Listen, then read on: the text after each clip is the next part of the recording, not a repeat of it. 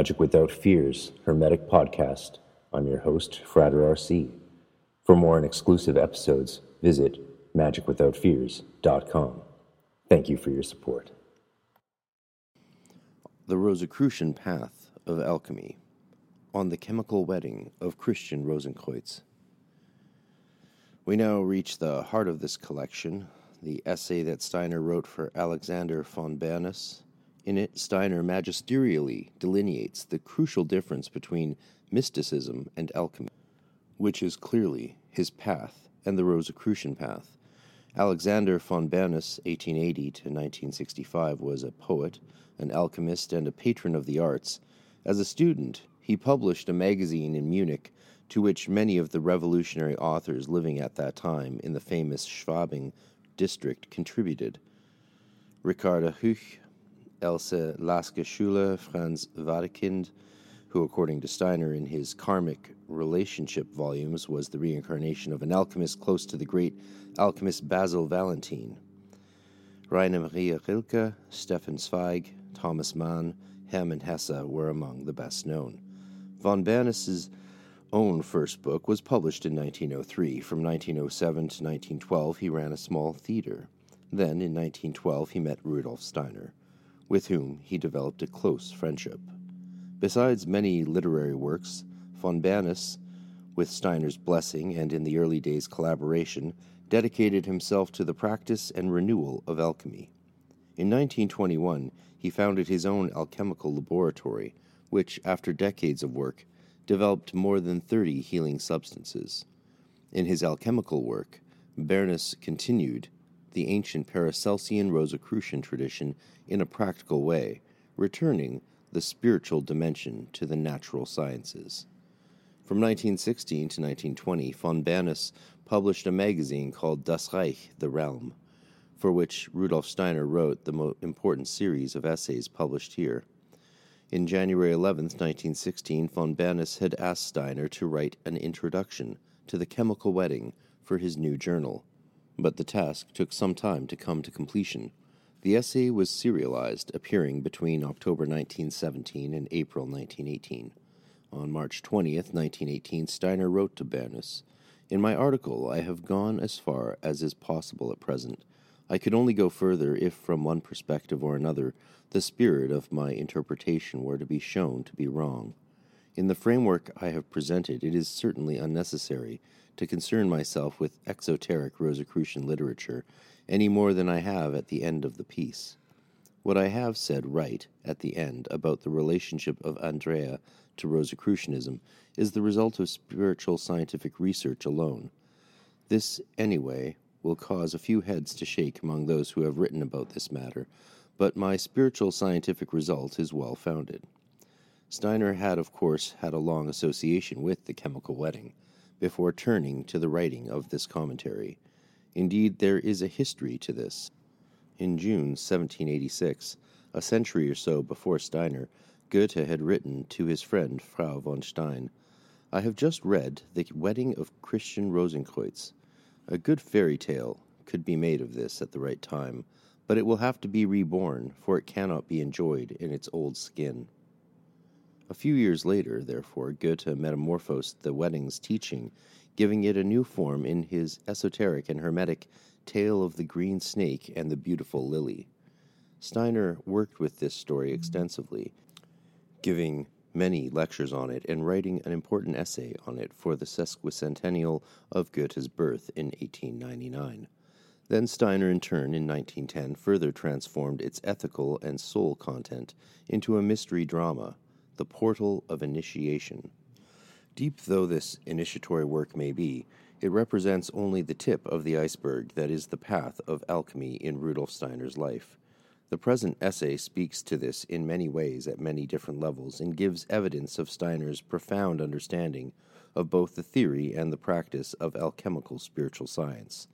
Thereby, it helps us understand the depths to which the Rosicrucian alchemical impulse penetrates in Steiner's life and philosophy. Now, on to Steiner's lecture. Anyone who knows what the human soul experiences once it has opened the gates into the spiritual world need only read a few passages of the chemical wedding of Christian Rosenkreutz of the year 1459 to recognize that the descriptions it contains are based on real spiritual experiences. Subjectively created images quickly betray themselves to a reader with such real experiences because the images we ourselves create never entirely correspond to reality, either in their form or in their sequence. The chemical wedding may first be considered from this perspective as an account of real spiritual experience. That is, we may follow these experiences, as it were, with our souls, investigating what may be said of them through insight into spiritual realities. For this reason, I will not concern myself with everything that has been written about this book, but will consider it only from the above point of view. I shall use only what it, the book itself says. Only after we have done this will we be able to speak to other questions raised before they have a sufficient basis. If you haven't read The Chemical Wedding of Christian Rosenkreutz, the third of the founding Rosicrucian documents after the Fama Fraternitatis and the Confessio Fraternitatis, I highly recommend that you do. It is divided into days. The first day. The traveler's experiences on the way to the chemical wedding are arranged as a seven day labor of the soul. The first day begins with an imagination that appears before the seeker's soul, leading to his decision to undertake the journey. The nature of the description shows the special care that has been taken to differentiate between what the seeker was able to understand when the vision arose and what remained hidden from him until later. The description also distinguishes what approaches the seer from the spiritual world without the participation of his will and what occurs through his will. His first experience does not happen arbitrarily, nor does he fully understand it. It offers him the possibility of entering the spiritual world, but it does not meet him unprepared. Seven years previously, a bodily vision intimated that he would be called to participate in the chemical wedding. The expression bodily vision cannot be misunderstood by anyone who has understands the spirit of the book. Bodily vision is not a vision of a diseased or half dreaming soul life, but a perception attainable by a spiritual seer. Its content has the same reality for the soul that a percept has for the physical eye. To question such a vision presupposes a soul state that is not that of ordinary human consciousness. Ordinary consciousness knows only the alternating conditions of sleeping and waking, and, between these, dream experiences unrelated to reality. In ordinary consciousness, the soul knows itself to be related to reality through the senses. When this relation to reality through the senses ceases in sleep, the soul is no longer consciously connected with reality, nor with itself and its inner experiences. What connection the soul has with reality while dreaming, it cannot at first comprehend. At the time of the bodily vision, the traveler to the chemical wedding already remembers a different state of consciousness from the ordinary one. He realizes that the soul can perceive even when, as far as the senses are concerned, it is in a condition similar to sleep. The concept of the soul living apart from the body and experiencing reality in such a state has become valid for him. He knows that the soul can strengthen itself and, separating from the body, unite with the spiritual world, just as it unites with nature through its bodily sense organs. He knows by experience, by means of bodily vision, that such a union is possible and awaits him. But he knows, too, that the actual experience of this union could not come through vision. It is this actual experience, symbolized for him by participation in the chemical wedding, which he awaits. In this way, the traveler is ready for a renewed life in the spiritual world. This experience of renewal comes to him on an evening before Easter Day, during an exalted mood of the soul. He feels as if a storm is raging around him it is clear to him that he is experiencing a reality independent of physical perception. He feels lifted out of the balance of the world forces that a human being enjoys through the physical body, that is, His soul no longer shares in the life of the physical body, but feels united with the body of formative forces that interpenetrates the physical. This formative forces body, however, does not live in the stable balance of world forces, but in the mobility of the supersensory world adjacent to the physical. We perceive this world once the gates of spiritual vision open. Only in the physical world do forces become fixed in the stable condition needed for a specific form. In the spiritual world, perpetual mobility rules. The perception of a violent storm symbolizes for the traveler's consciousness the fact that he is caught up into this etheric formative movement. Out of the indeterminate character of this perception, there appears the manifestation of a spiritual being. This revelation occurs through a specific formed imagination. The spiritual being in question appears to the traveler in a blue mantle covered with stars this description must be kept free from all that a dilettante esotericist would use to explain the image symbolically. Our concern is a non physical experience, one that the experiencer expresses in an image for himself and others. The blue star spangled mantle is no more a symbol for the blue night sky than the idea of a rose tree is a symbol in ordinary consciousness for the glow of a sunset. In suprasensory perception, a much more animated and conscious activity of the soul is present than in that of other senses. In the case of the wanderer to the chemical wedding, this activity is exercised by the body of formative forces, just as in physical sight the eyes are the mediators for the physical body. This activity of the formative forces body may be compared with the stimulation of radiating light. Such light shines on the spiritual being, who is thus revealed and radiates it back. The seer thus perceives his own radiating light, and beyond and by virtue of its limits, he beholds the being that limits and reflects his own light. Through this connection of the spirit being with the spiritual light of the formative forces body, blue appears, the stars being that part of the spirit light that is not radiated back but absorbed by the being. The spiritual being has objective reality. The picture by which this being is revealed is the change in the radiation of the formative forces body that it brings about. This imagination must not be confused with a vision. The subjective experience of one having such an imagination is something completely different from that of the visionary. Visionaries live in their vision through inner compulsion. The person who experiences an imagination unites the imagination to the spiritual being described or to a spiritual event, and he or she does this with the same conscious inner freedom with which one uses a word or a sentence to express an object of the senses. Anyone with no knowledge of the nature of the spiritual world might suppose that it is wholly unnecessary to clothe the imageless experiences of this spiritual world in imaginations that evoke the semblance of the visionary. To this it must be objected that in reality the imagination is not the essential thing in what is spiritually perceived, but that this is the means through which what is essential must reveal itself in the soul. A sensory color cannot be perceived without the definite activity of an eye, any more than one can experience something spiritual without meeting it from within with a specific imagination. This does not, however, prevent the use of pure concepts, as are customary in natural science or philosophy, to represent spiritual experiences attained through imagination.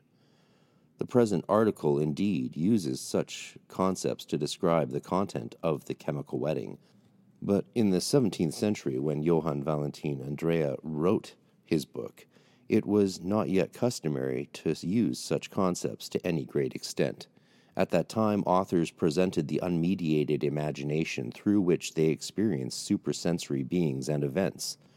The traveler to the chemical wedding recognizes in the spiritual form that revealed itself to him the being who could give him the right impulse for the journey.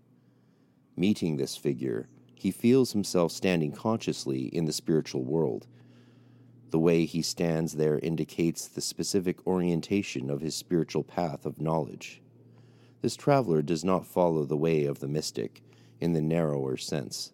He takes the path of the alchemist. To understand the description that follows, we must eliminate from the idea of alchemy all that has been associated with it through superstition, fraud, thirst for adventure, and so on. We must think of what was striven for by the honest, unprejudiced seekers of truth who first gave form to this path. Their goal was to recognize the real relationships that exist between natural objects, and to see them as conditioned not by natural activity but by a spiritual being manifesting through nature. They sought for supersensory forces that are active in the sense world but cannot be recognized by the senses. The traveler to the chemical wedding takes the path of such investigators. In this sense, he represents the alchemical quest. As one on the alchemical path, he is convinced that the suprasensory forces of nature are hidden from ordinary consciousness. He has created in his inner being the experiences that enable the soul, through their effects, to use the body of formative forces as an organ of perception. He wants to attain a vision of the suprasensory forces of nature through this organ of perception. Above all, he wants to recognize the extra human, suprasensory forces of nature in a spiritual form of existence that can be experienced outside the realm of sensory perception and ordinary intellectual activity. Then, equipped with the knowledge of these forces, he wants to penetrate the real nature of the human body itself. He believes that through a knowledge to be attained by the soul, in union with the formative forces body, now operating apart from the physical organism, it will be possible to penetrate to the nature of our bodily being and thereby approach the mystery accomplished by the cosmos through our physical being. For ordinary consciousness, this cosmic physical mystery is veiled. We live in it, but we do not see through the experience. By starting from the suprasensory knowledge of nature, the traveler to the chemical wedding wishes to reach a vision of human suprasensory nature in the end. This way of investigating makes the traveler an alchemist rather than a mystic, in the narrower sense of the term. Mystics also strive for a different experience of the human being than is possible with the ordinary consciousness. However, mystics do not choose the way leading to a use of the body of formative forces independently of the physical body. Mystics start from a vague feeling that a penetration of the physical body by the formative forces body, deeper than is customary in waking life, leads one from a connection with what is physical to a union with one's spiritual nature. Alchemists, on the other hand, strive consciously to draw themselves out of the ordinary connection with the physical and to enter the world that is the spiritual in nature, behind the sense perceptible world. Mystics seek to lead the conscious soul deeper into its connection with the bodily, to enter consciously into the realm of the corporeal that is hidden from self awareness when the latter is filled with sense perceptions Mystics do not always seek to give a full account of this striving. Too often they describe the path quite differently. In most instances, in fact, mystics are poor exponents of their own being. This is connected with the fact that for the mystic, certain feelings are linked with the spiritual quest. A certain contempt for the connection of body and soul, even a contempt for the body itself, can possess the mystic's soul because through a kind of self induced delusion, he or she wants to overcome the connection with the body as experienced in ordinary consciousness. Therefore, the mystic will not admit that mystical experience is based upon an even closer connection with the body than is usual. Mystics, in fact, perceive an alteration in their thinking and feeling and willing as a result of this more intimate connection with themselves. I think I should note here that he's refer- using mystics in a very specific, small way to describe very specific types of mystics. That should be obvious, even though he's using the term generally. He's critiquing a very specific type of thing. And now, a word from our sponsors. While we cannot control whether any ads get put in the spots allocated, we thank you for listening to those that do since they help keep this project alive. You can also get ad free content and bonus content and videos and a private webpage by subscribing exclusively to magicwithoutfears.com for only a couple dollars a week, or $6 a month, or 50 for the year. It helps a lot, plus, you get emails about other exclusive things. Thank you very much. But they devote themselves to this changed perception without wanting to become clear about the basis of the alteration. Although the change is due to a dipping down deeper into the body, it appears to them as a spiritualization of their inner life. Indeed, they are fully justified in so regarding it, for the perceptive faculty is nothing other than the form of existence that the soul experiences when standing in the relation with the body that forms the basis of ordinary waking consciousness. If the soul connects itself more deeply with the body than is the case in this latter form of existence, then it experiences a relation to the human being to the world that is more spiritual than that produced by the senses. The ideas that then arise condense to imaginations, which are revelations of the powers that the body of formative forces exercises on the physical body. These powers remain hidden for ordinary consciousness, but in the mystic, feeling is strengthened to such a degree that the moral and spiritual forces streaming from the cosmos and acting upon the human being are experienced as through an inner touch. With the will surrendered to a spiritual activity that incorporates the person into a suprasensory relationship, with the world from which he or she is separated by the subjective will of ordinary consciousness, the mystic soul comes to know itself. Real mysticism arises only when, not driven to pathological visions or dimmed consciousness under the compulsion of the bodily organization, one brings one's fully conscious soul into closer connection with the body. True mysticism, therefore, strives to experience the internal human spiritual nature that for the ordinary consciousness is submerged by sensory perception. True alchemy, on the other hand, makes itself independent of sensory perception in order to behold the spiritual nature of the world that is external to humanity, but is concealed by sensory perception. Before entering the inner being of the soul, mystics must bring themselves into a state in which the soul is not exposed to the extinguished or dimmed consciousness resulting from the enhanced counterthrust of the more intimate connection with the body. Before they enter the spiritual world lying behind the physical, alchemists too need to strengthen the soul so that it will not lose itself in the beings and events of that world. The mystical and the alchemical ways of investigation lie in opposite directions. Mystics enter directly into their own spiritual being. Their aim, which may be called the mystical marriage, is the union of the conscious soul with their own spiritual being. Alchemists wish to wander through the spiritual realm of nature, so that, by means of the forces of knowledge won in this region, they may hereafter come to behold human spiritual nature. Their aim is the chemical marriage, union with the spiritual aspect of nature. Only after this union has been achieved does the alchemist wish to experience the vision of the spiritual human being.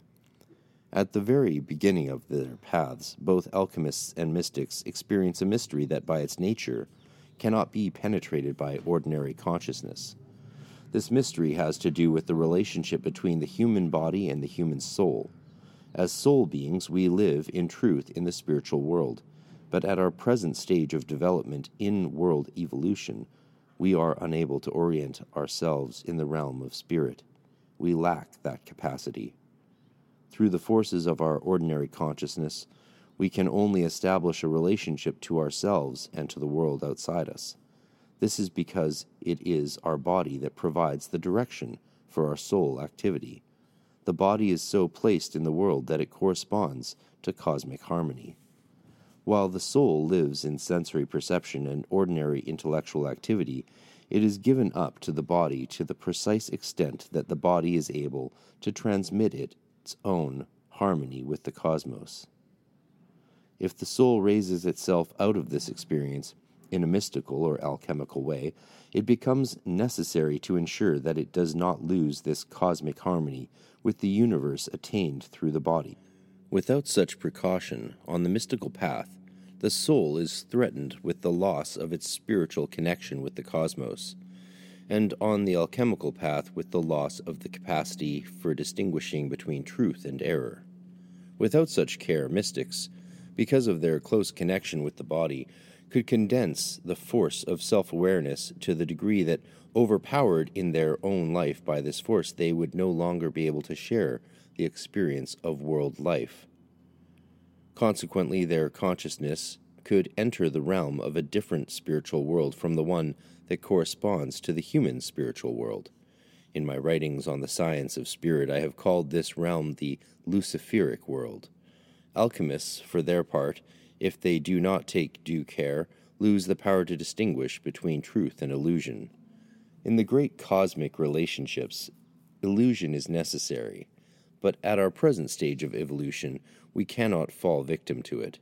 The realm of sense perception is our safeguard.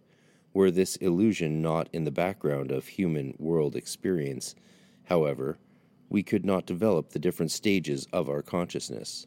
Illusion is the driving force for this development of consciousness.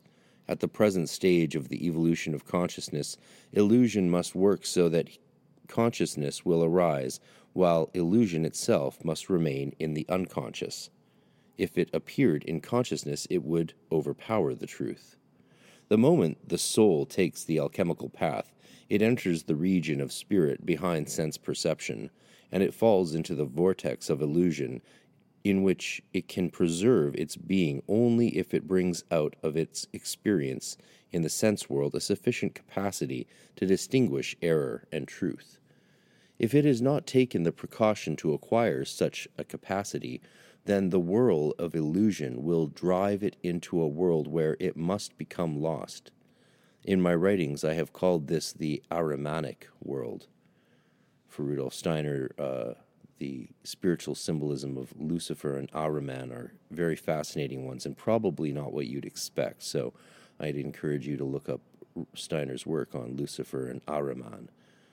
Mystics, before starting on their path, need to bring the soul into such a condition that their own lives do not become overpowering. Alchemists must reinforce their sense for truth so that they will not lose it even when they are not supported by sense perception and the understanding connected with it. The one who experiences what is described in the chemical wedding is aware that on his path as an alchemist he needs to strengthen capacity for distinguishing between truth and illusion. From the life connections that impel him to start upon his alchemical path, the traveler seeks the support of Christian truth. He knows that what unites him with Christ has already developed in his life in the sense world, a force in his soul leading to truth, a force that does not need the support of the senses and therefore still leads to truth when his support is no longer present. In this attitude, then, the traveler's soul stands before the being in blue garments that shows him the way to the chemical wedding. Initially, this being could just as well belong to the world of error and illusion as to that of truth. The traveler to the chemical wedding must distinguish. But the capacity for distinction would be lost, and error would overpower him if he could not, within suprasensory experience, remember what unites him with an inner force to truth in the sensory world. Out of his own soul arises what has happened within it through Christ over and above his own light, the Christ light also radiates from his body of formative forces toward this being who is revealed. The right imagination is formed. The letter that shows him the way to the chemical wedding contains the sign of Christ and the words in hoc signo vinces. The traveler knows he is connected with a being that appears through a force that points to the truth. In hoc signo vinces means in this sign you will conquer, by the way. If the force that led him into the supersensory world were to incline toward illusion, he would stand before a being that would injure his power to remember the Christ impulse living within him. He would then be attended only by the misleading powers that attract human beings when the suprasensory world bring forces to meet them that are injurious for their being and their will. The letter brought to the traveler by the being that invites him to the chemical wedding is in a form of expression belonging to the 15th century. Its content is a description of his relationship with the spiritual world insofar as he can be conscious of it at the beginning of the first day of his spiritual experience. The sign accompanying the words expresses how the mutual relationship between the physical body, the body of formative forces, and the soul and spirit has taken shape in him. The sign, by the way, is the Monas Hieroglyphica. It is fully significant for him that he can perceive how this condition of his human nature stands in harmony with cosmic relationships. Quote, by diligent reckoning and calculation of his annotated planets, he discovers that this condition might possibly arise in him at the moment when it now occurs. The astrology here will be understood neither by components nor by opponents of modern astrology. The author of The Chemical Wedding added the year 1459 to the title of his book with good reason. He knew that the inner soul mood and the outer world would not be in harmony if the soul of the one experiencing this union of inner and outer did not correspond to a mood attained at a specific moment in world becoming. The soul that has become independent of ordinary sensory perception must meet the external suprasensory world essence harmoniously, if, through the agreement of both, the condition of consciousness is to arise that forms the chemical wedding. But whoever believes that the constellation of the annotated planets contains a mysterious force that determines the condition of human experience is like someone who supposes that the position of the hands of his watch has the power to cause him to take the walk that the circumstances of his life require him to take at a certain hour. In the letter, three temples are indicated. At the time he receives the letter, the one who has the experience does not understand what they mean. Anyone who perceives in the spiritual world must know that sometimes imaginations are assigned that to begin with one cannot understand. One must receive them as imaginations and let them ripen within one's soul. As they ripen, they bring forth in one's inner being the power required to understand them. When one tries to explain a vision at the moment it occurs, one usually lacks sufficient power of understanding, and one's thinking becomes distorted. In spiritual experience, much depends on having the patience just to make observations, at first simply to accept them, and to wait with understanding them until the right moment arrives. The traveler to the chemical wedding describes what he learns on the first day of his spiritual experiences as having been announced to him in a bodily vision seven years before. At that time, he did not dare to form an intellectual opinion about the meaning of the vision. He had to wait until the vision had worked long enough in his soul for him to experience it with understanding. The appearance of the spiritual being in the blue starry mantle and the giving of the letter to him are both experienced by the traveler to the chemical wedding, without his own soul's free decision having led him to them. Then, however, he proceeds to other experiences through free decision. He enters a state like sleep that brings dream experiences that have reality. This is possible because after the experiences he has already had, he can, through sleep, enter into a relationship with the spiritual world different from the usual one. Our ordinary experience during sleep does not link our soul to the spiritual world by bonds that would be capable of giving us valid concepts of reality, but the traveler's soul is transformed. It is so strengthened inwardly that in the dream experience, it can perceive the aspects of the experience that are connected with the spiritual world in which it dwells. The soul first experiences its own newly won relationship through such a dream experience namely through the imagination of the tower, in which the dreamer is enclosed and from which he wishes to be freed. The traveler's soul experiences consciously what is experienced unconsciously in ordinary existence. When the soul passes from sense experience to suprasensory existence in sleep. The experiences of cramping and distress in the tower express the soul's inner sensory experiences within the sphere from which it is separating. The life forces that engender growth bind the soul to the body in such a way that the result is ordinary sense experience. Under these forces alone, consciousness could never arise. What is merely living remains unconscious. The arising of consciousness, together with illusion, serves the forces that destroy life. If we did not bear in ourselves all that leads us to physical death, we would certainly live in a physical body, but we could not develop consciousness within it. The connection between the death forces and consciousness remains hidden for ordinary consciousness. As with the one who experiences the chemical wedding, this connection must appear before the spiritual eye of anyone who wishes to develop a consciousness for the spiritual world.